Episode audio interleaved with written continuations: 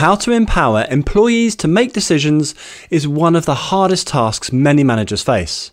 I mean, after all, you've been promoted to the management ranks in part because you are a good decision maker, yet your time each day to make decisions is limited. So, why empower employees to make decisions? Well, firstly, you gain more time back in your day. Secondly, you can focus on the more value adding activities of your role. Third, you increase employee engagement by up to three times. And fourth, you increase the work ethic and the results ownership of your team. These are all really powerful reasons to empower your team members, each directly helping you in your position as a manager or leader. So, today we're going to cover these seven actions to help empower your employees. Firstly, embed the team goals. Secondly, define what decisions will be made by whom. Third, share information openly.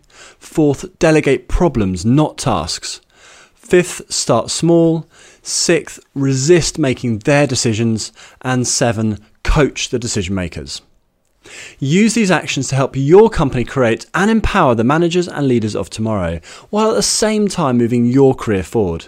My name is Jess Coles, and I've had a 25 year management career in corporates and household names through to SMEs. I know empowering team members to make decisions by getting the balance between staying out of their way and being available to coach provides amazing benefits to you and the team empowering employees is definitely worth the effort needed to achieve this. If you're new to this podcast, Enhance Training shares business and people management expertise to help you improve your performance and that of your team and business. And do visit us at Enhance Training and take a look at the courses and resources for you to improve your management skills and the outcome your team delivers. The first action when planning how to empower employees to make decisions is to really embed the team or the functional goals. Teams are much more productive when everyone is moving towards common goals. Everyone's efforts and work are supportive of each other, rather than some team members being counterproductive. When you have one person making decisions within a team, that person can keep the goals in mind when making those decisions, thus keeping the team moving overall in the same direction. When you empower multiple people to make decisions, even if the key decisions are made by one person, making sure everyone understands and accepts the common goals becomes a lot more important to maintain alignment of effort and work within the team. This moves everyone towards common goals. If you've already set your team goals, then steps to build awareness and buy in might include firstly, taking the team through the company strategy. Second, link the company strategy to the team goals. Third, explain the why and the impact of the team goals on achieving the company goals. Fourth, ask the team to plan projects to implement these goals.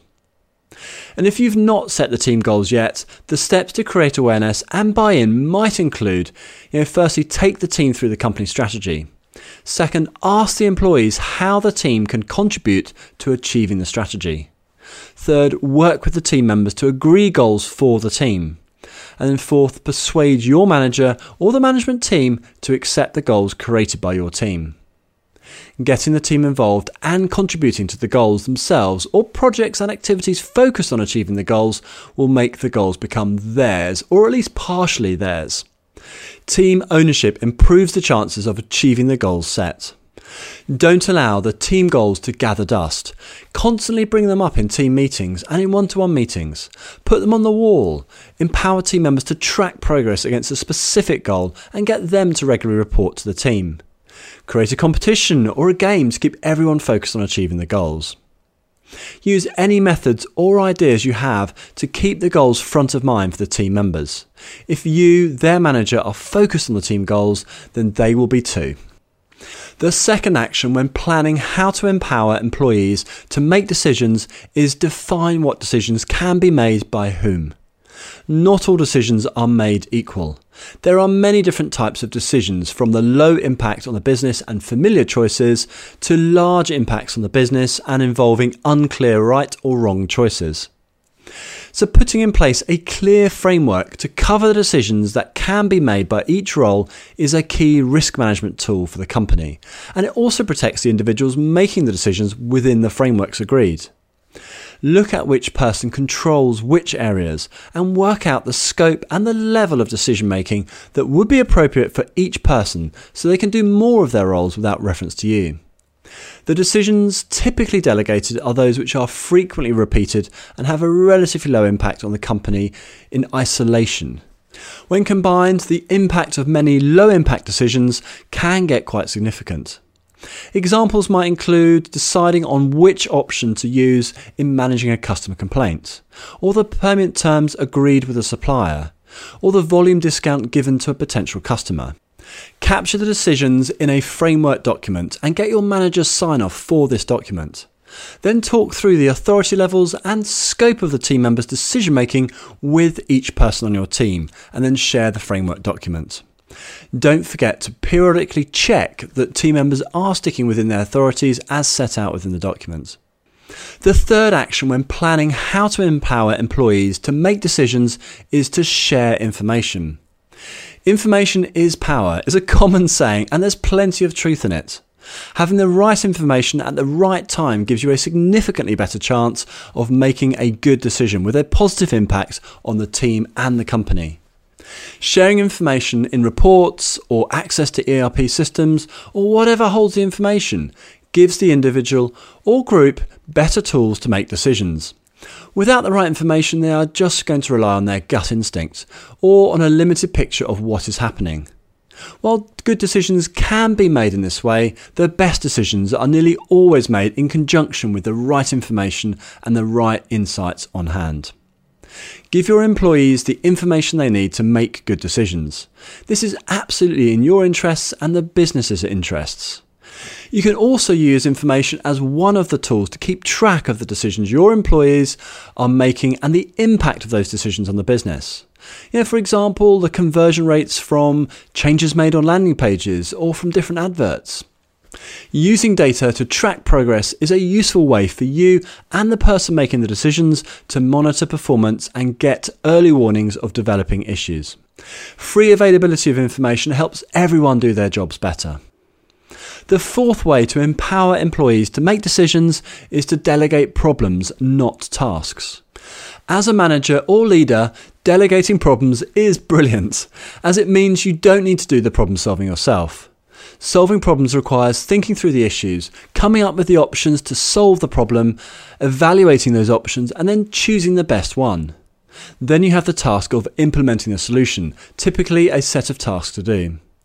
Most employees enjoy the challenge of working through these steps themselves, and doing so gets them more engaged, motivated, and keen on seeing the solution successfully implemented.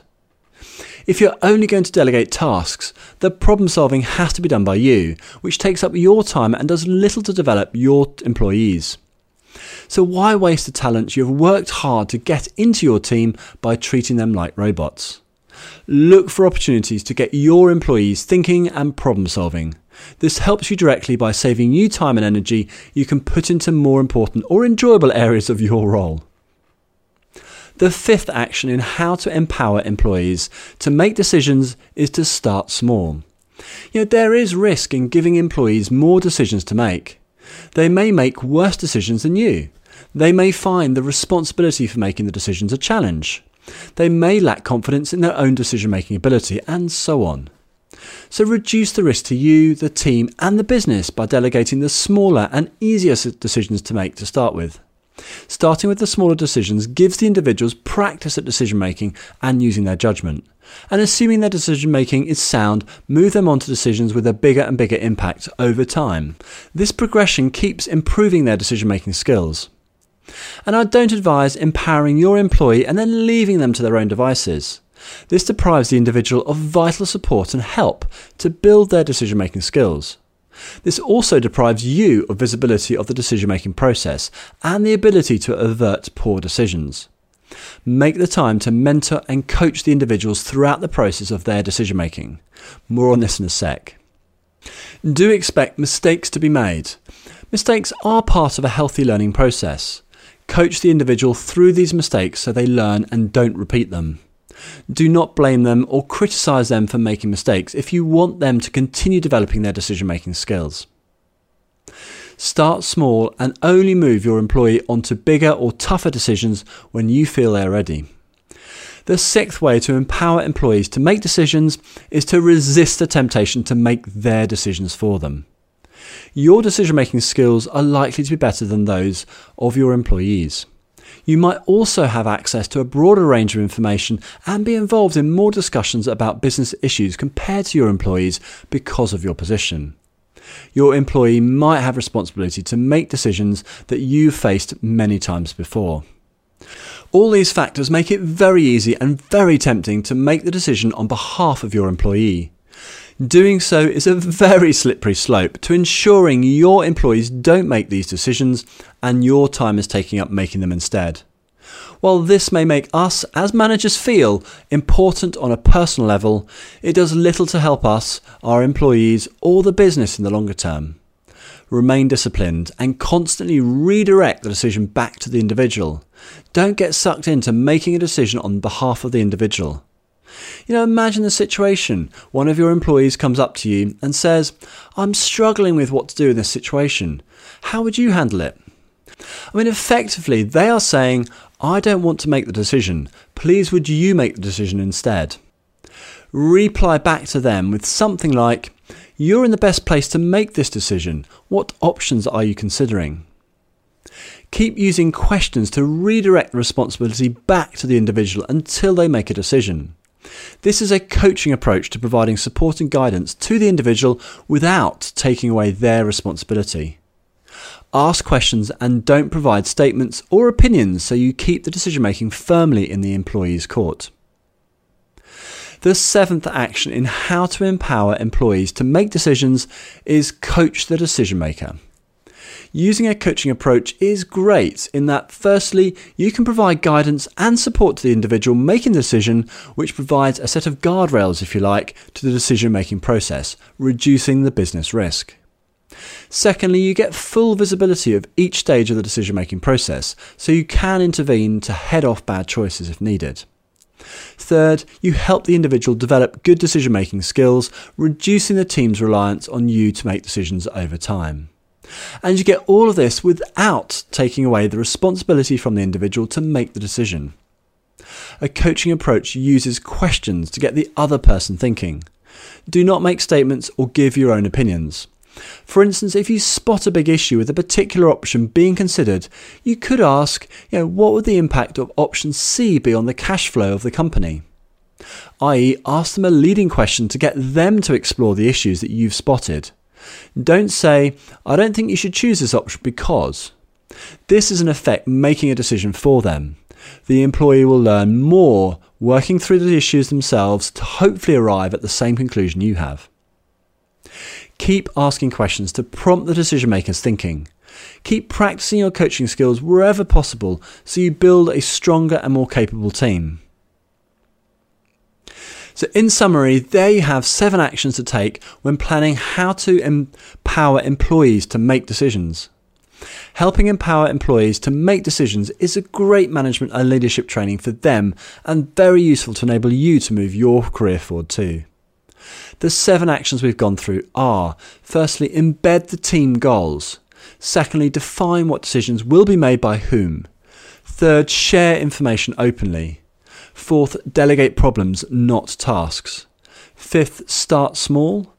Sixth, resist making their decisions. And seven, coach the decision makers. And if you have any questions, please drop me an email at support at enhance.training and I'll get back to you. Thanks for listening, and I look forward to speaking to you again soon.